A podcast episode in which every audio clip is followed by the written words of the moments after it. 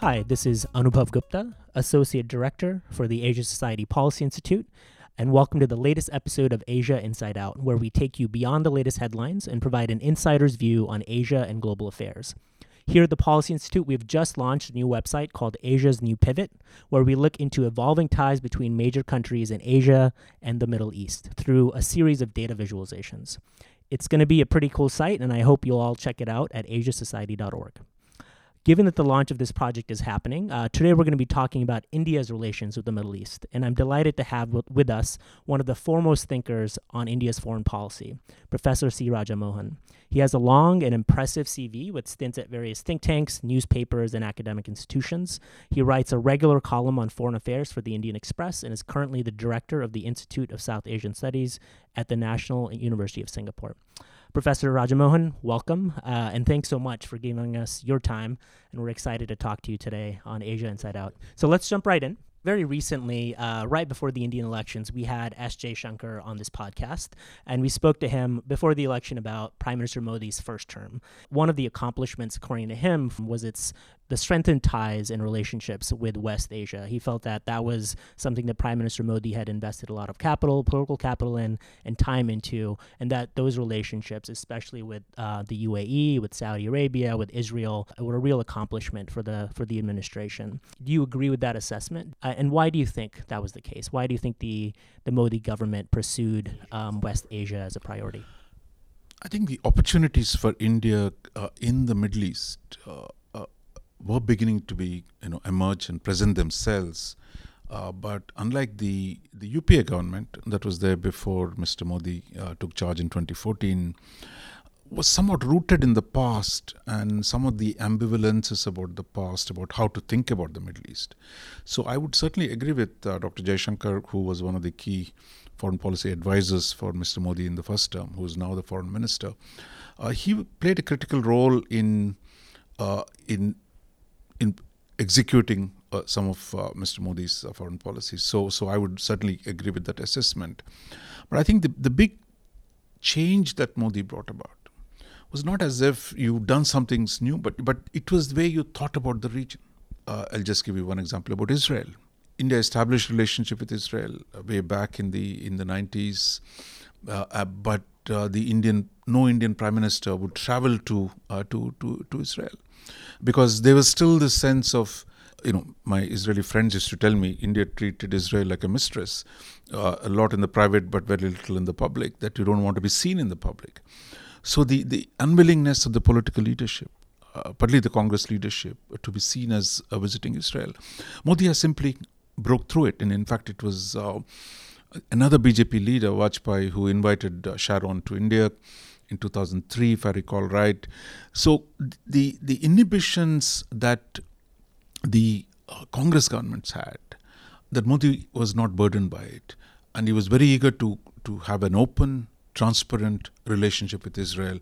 So he traveled there. Uh, then we had uh, the Prime Minister Netanyahu come back to India.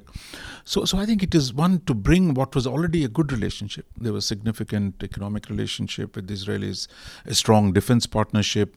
And it was easier to do it for Modi uh, also because the old contradiction between Israel and the Arabs uh, is not the same one. How it is perceived, its salience, its weight in the region's politics has changed. So that is one uh, major accomplishment. The second thing was the the phenomenal change in the India's engagement with the United Arab Emirates and Saudi Arabia. Here again, uh, uh, with Saudi Arabia, for example, uh, that uh, uh, over the last fifteen years, I mean, there has been an expanding engagement. But still, there was no political comfort level of the kind that Mister Modi brought Uh, to the engagement with Saudi Arabia. The Saudis, I would say, since uh, Crown Prince Abdullah visited India uh, in two thousand six, they were quite eager to expand the relationship. But India still uh, found it hard to really make the big leaps. Uh, what we saw uh, under uh, Prime Minister Modi is to to be able to take that opportunity with Saudi Arabia. And we've seen, again, a phenomenal expansion. The U A E, no Prime Minister had gone to the U A E for almost three decades. And here was a country which is almost like India's entrepot uh, into the Middle East. Uh, you know, it has the, one of the largest Indian expatriate populations. Yet Delhi seemed uh, unwilling to to to be enthusiastic, or rather, I wouldn't say unwilling, not enthusiastic enough. That again, Mister Modi has changed. Here, I think the part of the change that has taken place is also the style. That in India, the Indian diplomacy was one of those most bureaucratized uh, processes. I mean, and like most most major powers, I mean, it's systematized, bureaucratized. But Modi understood the Middle East is engaged at a personal level. You engage it at the leadership level. It's not something the foreign officers sit down, they draft these laborious statements, and somehow the thing will filter down through the uh, administrative processes. But Modi understood, look, it was the importance of having personal relationships uh, with uh, M B Z uh, in U A E and M B S. So I think he was willing to invest in that personal relationships. And, and that is actually paying India a quite handsome dividends. And, and I think this is very different from the diffidence of uh, the Indian uh, or the kind of uh, tepid Indian diplomatic style uh, after Rajiv Gandhi left, and most of them were old men, they were not into this, but Modi brought, a, uh, brought an energy. And another important factor that changed India's engagement was the attempt at classifying the Middle Eastern countries as pro-Pakistan or pro-India. That was again a legacy from the Cold War. Uh, India liked the guys in suits. Uh, we liked the Ba'ath Party. We liked the Iraqis. We liked the uh, uh, the the Syrians. We liked the Egyptians. The the, the old suited, booted socialists uh, of a kind. But the Middle East is, is a different Middle East, and and we uh, did, were not comfortable enough in the past with the Arab leaders, though historically the Arabs, uh, the, the shall we say, the conservative Arab leaders, especially in the Gulf. And I think that Modi's today has changed that to say that, look, that whole distinction between monarchies and republics, uh, secular, non-secular, these are the kind of parameters that kind of complicated, burdened India's engagement, and, and the attempt at judging everyone, the distance they keep from Pakistan. Uh, Modi realized, look, you don't, we don't have to do that anymore. That if we give uh, more into the relationship, the others on their own, uh, if our stakes, if their stakes in India grow, uh, they themselves would balance the relationships. And we've seen that happen both with the Saudis and the U A E uh, to be that they're seeking better balance. They're not, in fact, they've helped India when the crisis in the Balakot, when the Indian pilot was captured, actually the intervention by the two countries helped India to solve that problem. And more importantly, I would say, uh, the India's relationship with the O I C was a fraught one. India didn't like the O I C's uh, pontifications on Kashmir. It was always India would react uh, with uh, kind of a prickly way.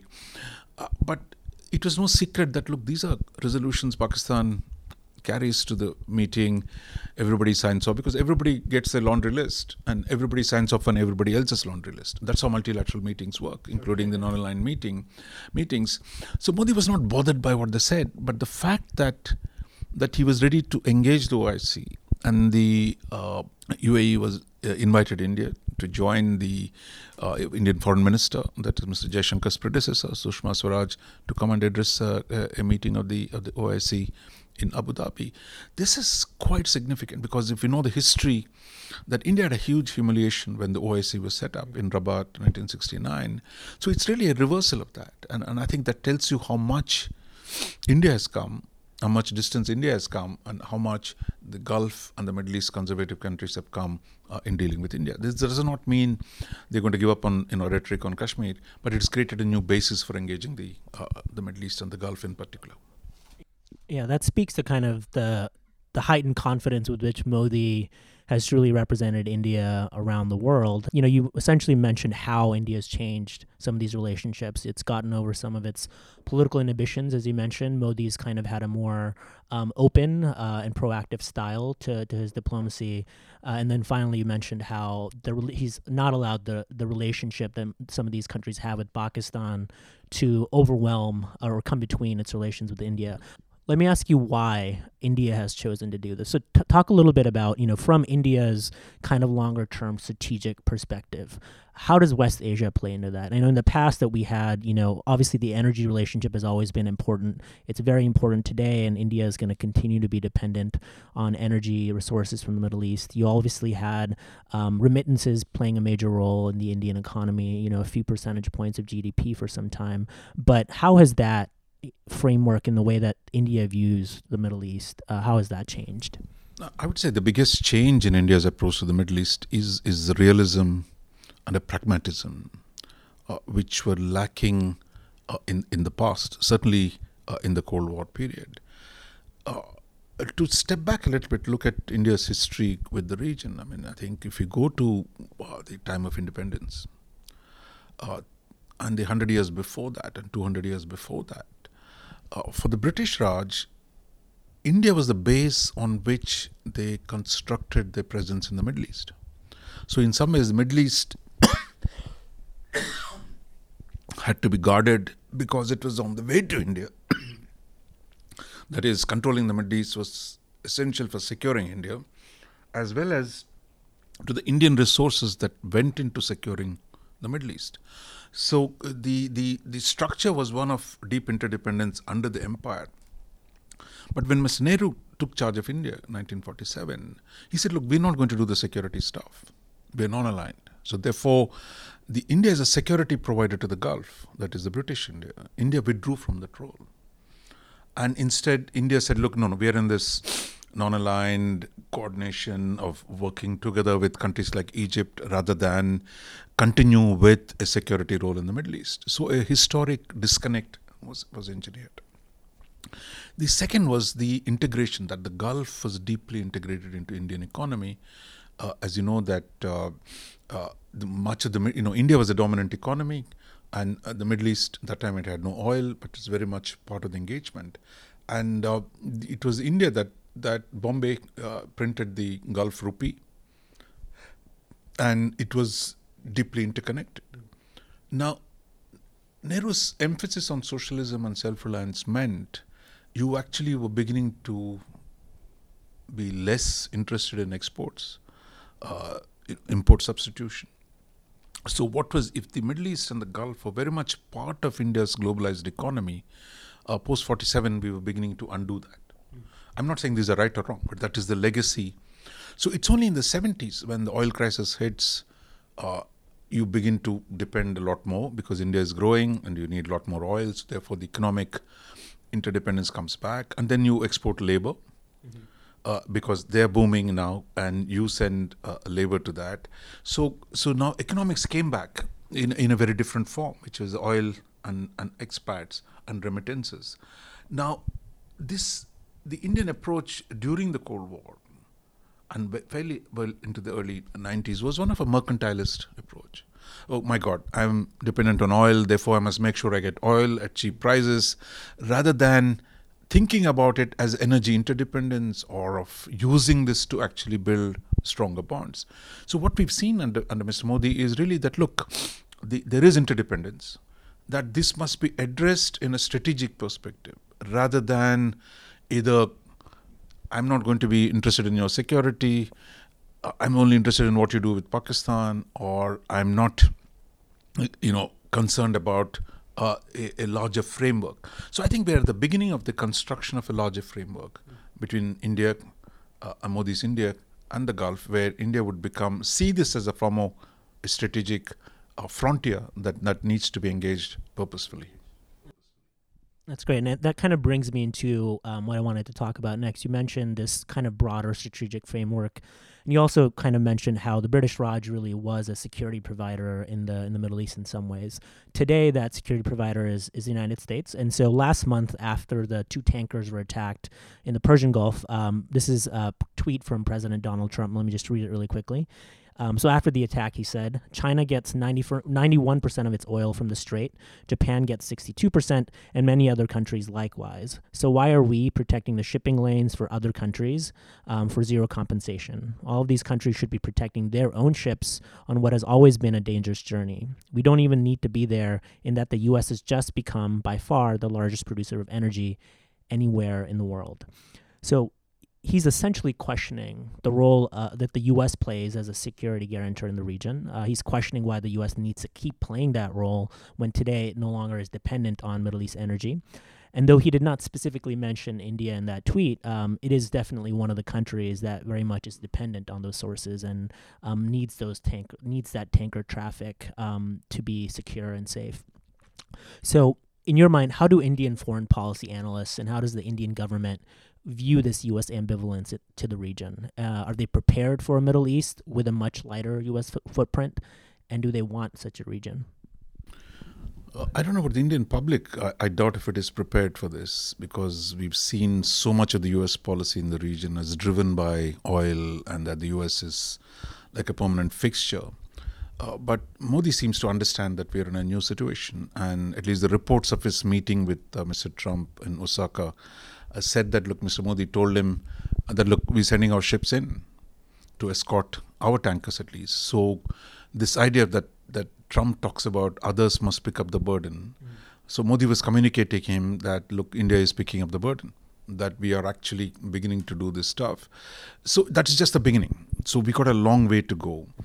Uh, but before that, I think it's important to see, look, the U S, in my view, is not going to do what it has done for the last seventy-five years to the same extent in the next twenty-five years. Mm-hmm. Uh, so I think given the, the nature of the current debate in the U S, which I don't think it's fully understood in India, that actually the debate is about retrenchment. Mm-hmm. While we've been used for the last thirty years of an American overextension in the Middle East, Uh, of paying any price, of bearing any burden for ambitious, if uh, unrealistic objectives like promotion of democracy, uh, which is what the public in India, the, the much of the political discourse is used to, uh, while Trump is completely different.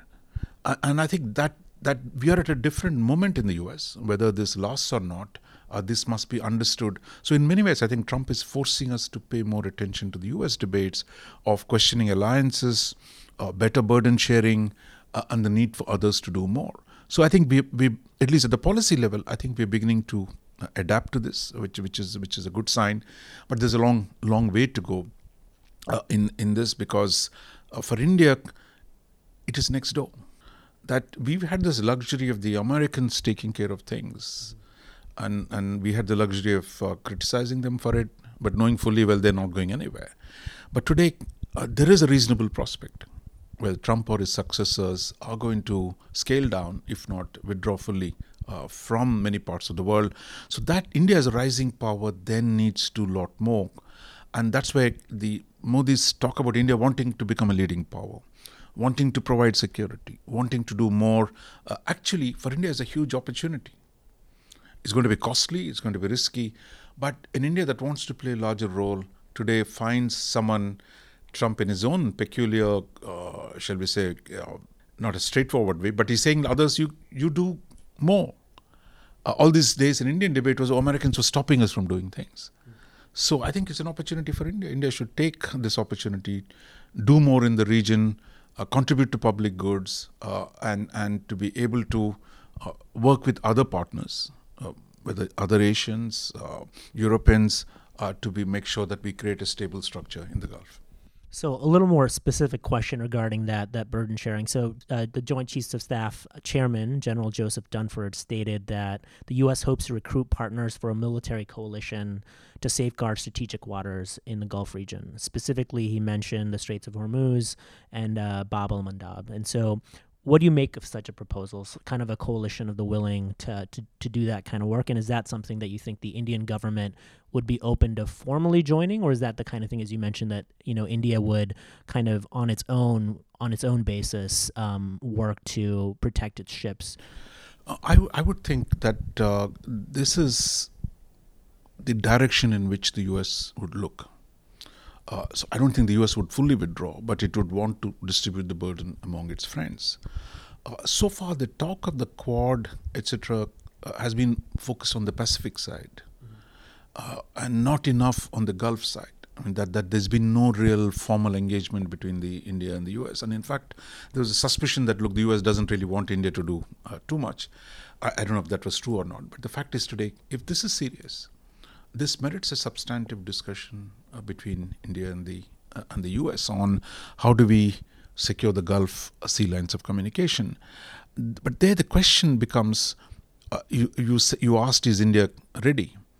Now, when it came to uh, the the whole question of uh, uh, how to deal with piracy in the region, India tended to act on its own, but was willing to coordinate with others. It was not willing to join uh, you know, a, a collective effort, because we are like the United States. So we have the same, uh, you don't want to be in a coalition that you don't lead kind of stuff. So, so I think that problem remains. So if there is a genuine understanding, I think we can move towards where, how do you distribute the burden? It doesn't mean U S will charge in front and others are just going to follow. But if you can work out a system where India does some things with on its own or in partnership with others, uh, and the U S uh, sees the way in which a coordinated effort can be developed. And it doesn't have to be people just standing behind the American flag to do it. Uh, and I think now with the new arrangements that we have on the in the on the LEMO work, where the logistic support agreement, uh, we now have the COMCASA, where there's a security understanding. So I think there are ways in which we can construct collaboration in this part of the world. But there is a legacy issue for India. But uh, given Modi's uh, willingness to do new things, but India in coordination with other other consumers of oil or with the with other responsible powers, I think India can can be part of it. But the terms of it still have to be negotiated. Great. And you mentioned, you know, the various ways. You mentioned COMCASA, which is an agreement with the U S, essentially a defense information information sharing agreement. There is greater strategic coordination with the United States uh, under Prime Minister Modi. At the same time, under President Trump, um, because of his Iran policy, um, there has been a little bit of strain um, in the relationship, um, especially on pressure on India's relationship with Iran. So in May, uh, U S the waivers for U S oil sanctions um, ended. India had already been reducing uh, its import from Iran. It's going to have to do so even more now. How do you see that straining relations with either the United States or Iran? And do you think at the end of the day, does that ultimately force India to lower the amount of engagement it has with Iran? Does it have to pick, I guess? Look, in all these kind of issues, there's always more room than than is visible. I mean, when people say, look, either you're with us or against us, or the... I think, but in the reality, on the ground, there is room to finesse, the room to slice differences, to be able to work without having to make this a single issue that makes or breaks. So I don't think Iran is a make or break issue for India and the U S. We've seen this t- during the negotiation of the nuclear deal, mm. where it became a question of whether the U S saying that, look, uh, either you, you want your own deal or you're going to stand up and defend the uh, Iranian uh, violations. So India was not a, we're not running a charitable society. That we have somehow the contrary to the public debate in India, where you assume India somehow have an obligation to defend what Iran does. I mean, that was never true. I mean, India is not in the business of, you know, standing up for underdog. That, but that's the kind of image that we've created. Uh, India is looking after itself. But after all, I think Indian decision to vote with the West, vote with the U S in the nuclear deal, showed uh, the correctness of it was shown when Iran itself cut a deal with the Americans on terms which India would have never accepted, but Iran has accepted. So it's not as if America and Iran are not going to talk to each other. Uh, we've seen Trump even now seems to be saying doors are open for an unconditional dialogue.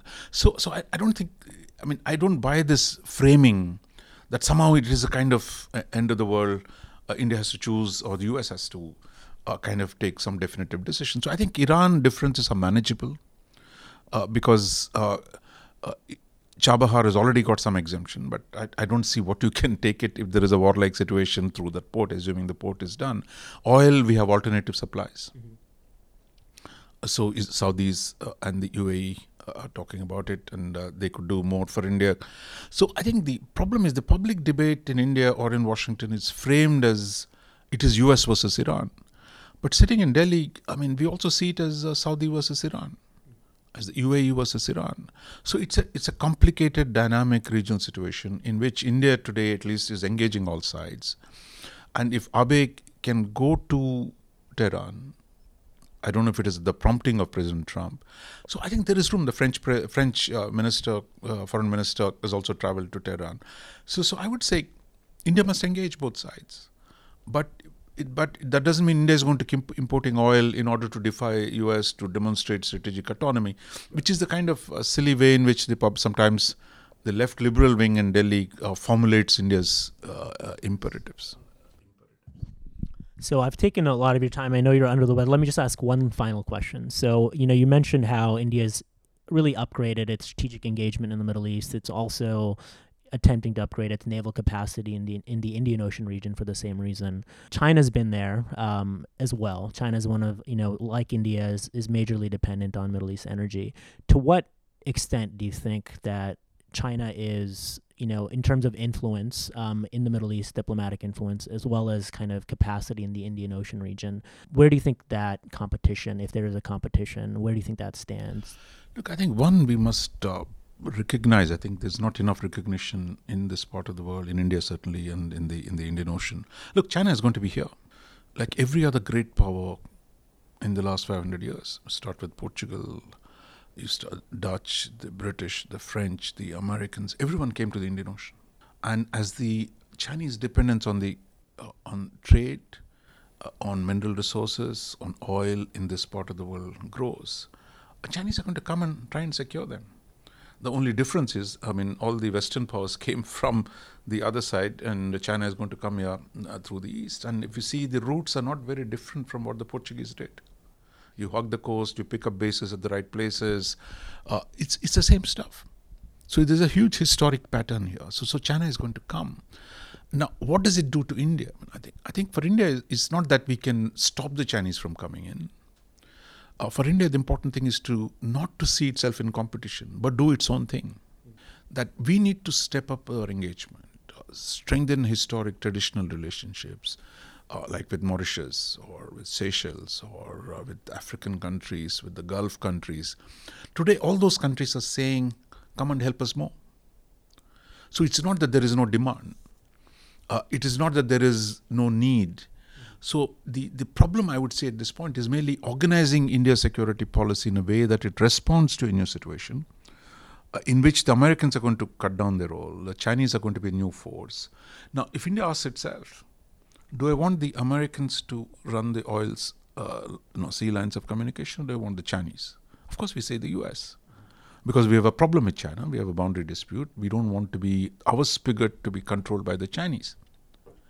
Whether the government of India says it or not. Uh, but the fact is, if Chinese are coming, they've got a base in Djibouti, mm-hmm. an ac- acknowledged first military base. Uh, they're doing things in Gwadar. Uh, they have a fairly significant military presence in Karachi. So it's it's a matter of time. The Chinese presence in uh, the Arabian Sea uh, to secure its own oil resources, or it can present it as a as a as a favor to the rest of the world, or f- favor to Trump. If Trump is saying, "Why aren't you guys doing anything here?" Uh, that that so so I think it's going to happen. So for India, then it needs to step up to the plate. Uh, and I think we've seen some of that in the last few years under Mister Modi, but I think there's a need for a lot more uh, for India to do. It's begun to forward deploy the Navy. Uh, it's trying to create, well, Indians don't, nobody calls them bases yet, but it has created a range of special access arrangements. It's trying to develop special partnerships. Uh, some of them are historic, for example, with the Gulf. So, so I think we're at the beginning of a process. Uh, Geography is still in India's favor. Uh, China has to have long legs to come in and do things in the Gulf. Uh, even with bases, it will still be constrained. While India is just next door.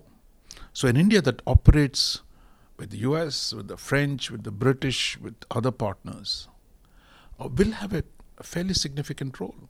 But we don't have to frame it as rivalry with China. We don't have to frame it as... Uh, you know, as a junior partner for the U S, but as something, it is in the natural interest of India, and that India can do this by stepping up engagement with its, uh, uh, shall we say, new partners in the West. Great. Well, that forward-looking, incisive note, I think, is a good way to bring our conversation to a close. Professor Raja Mohan, thank you so much for, for your time and your insights. Um, we, we look forward to working with you again in the future. Thank you, Anubhav.